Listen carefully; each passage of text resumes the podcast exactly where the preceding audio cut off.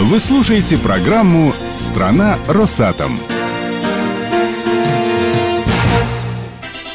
5 апреля Снежинский ядерный центр отметит свое 60-летие.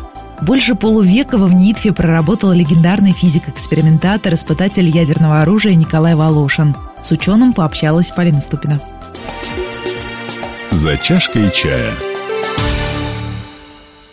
Сейчас очень модно эпохам давать какие-то определения. Да? Вот сейчас до Фукусимы была история, что это был атомный ренессанс. Фукусима немножко это сбила. Вы присутствовали при ликвидации. Вот сейчас было, как э, это время э, назвали, которое сейчас происходит? Выкарабкивание из ямы.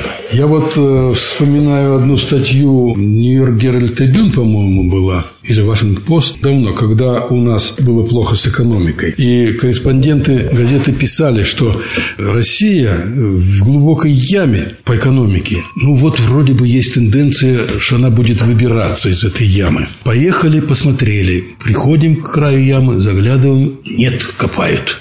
Поэтому вот у меня такое впечатление, что, конечно, очень много предпринимается для того, чтобы авторитет отрасли и экономика отрасли, и все. И Сергей Владимирович молодец, столько добывает возможностей кредитования, все-все-все. Ну, вы знаете, на фоне общего спада в экономике коммунизм в одной деревне не построишь. Поэтому это все очень сложно. После Ренессанса, после Фукусимы, после всех вот событий мы снова выбираемся. Кое-что мы позаимствовали у американцев принципиально. Мы кое-что показали в пределах разумного и несекретного. Я один пример привожу, он такой мелкий-мелкий, но тем не менее. Наш солдат на охраняемом объекте проверяет пропуск и личность человека, а американский на Невадском полигоне проверяет пропуск. У него есть машинка, он на машинке проверяет, а машинка ему говорит, да, пропуск правильный. А человек совершенно другой прошел. Бывший командир Симпалатского полигона Ильенко, генерал, был там в 88 году. И тоже вот так поменял пропуск с человеком. И его пропустили. Ну, ребята, ну, чего, чего вы делаете? Ну, а так у них и женщины на постах стоят очень много. На Невадском полигоне, так в амуниции в такой, весь пояс увешан пистолетами, приборами всякими. Не верите вы в женщин на посту да? У нее много забот. Я ничего, я наоборот их жалею. У нее много забот. Она больше думает, что там у нее ребенок делает. А скажите, пожалуйста, вот есть же такое все равно конкуренция между Снежинским и Саровским ядерными центрами.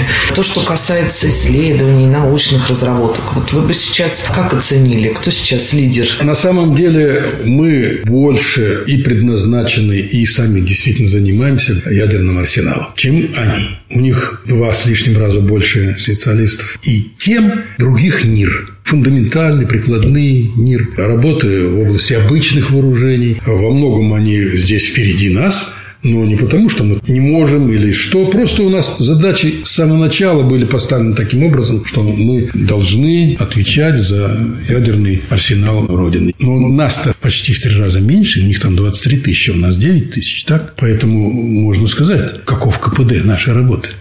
Вот. А в том, что касается научных исследований, широты, охвата, ну да, там много вещей у них есть, которые у нас менее развиты, ну, например, там мегагаусные поля электромагнитные и так далее, где они впереди. Но мы не переживаем. У нас комплексной неполноценности нет. Мы занимаемся тем, что умеем делать. А конкуренция в плане основной тематики, она помогает. Кусаем друг друга только так. Главная наша забота – безопасность и отсутствие возможности несанкционированного применения боеприпасов. Потому что все, что мы делаем, не должно работать. Ну, не должно применяться по назначению. Оно должно быть эффективным, надежным, безопасным опасным. Поэтому... А специалистов переманиваете? Ну, вот есть, например, нас... какой-то хороший специалист. Да, вот он, он выбирает Саровский, Снежинский. Да, да. И... Это испокон веков ведется. И начиналось совершенно, может быть, даже не с переманываний, а с предпочтений или даже с семейных дел. Женился на...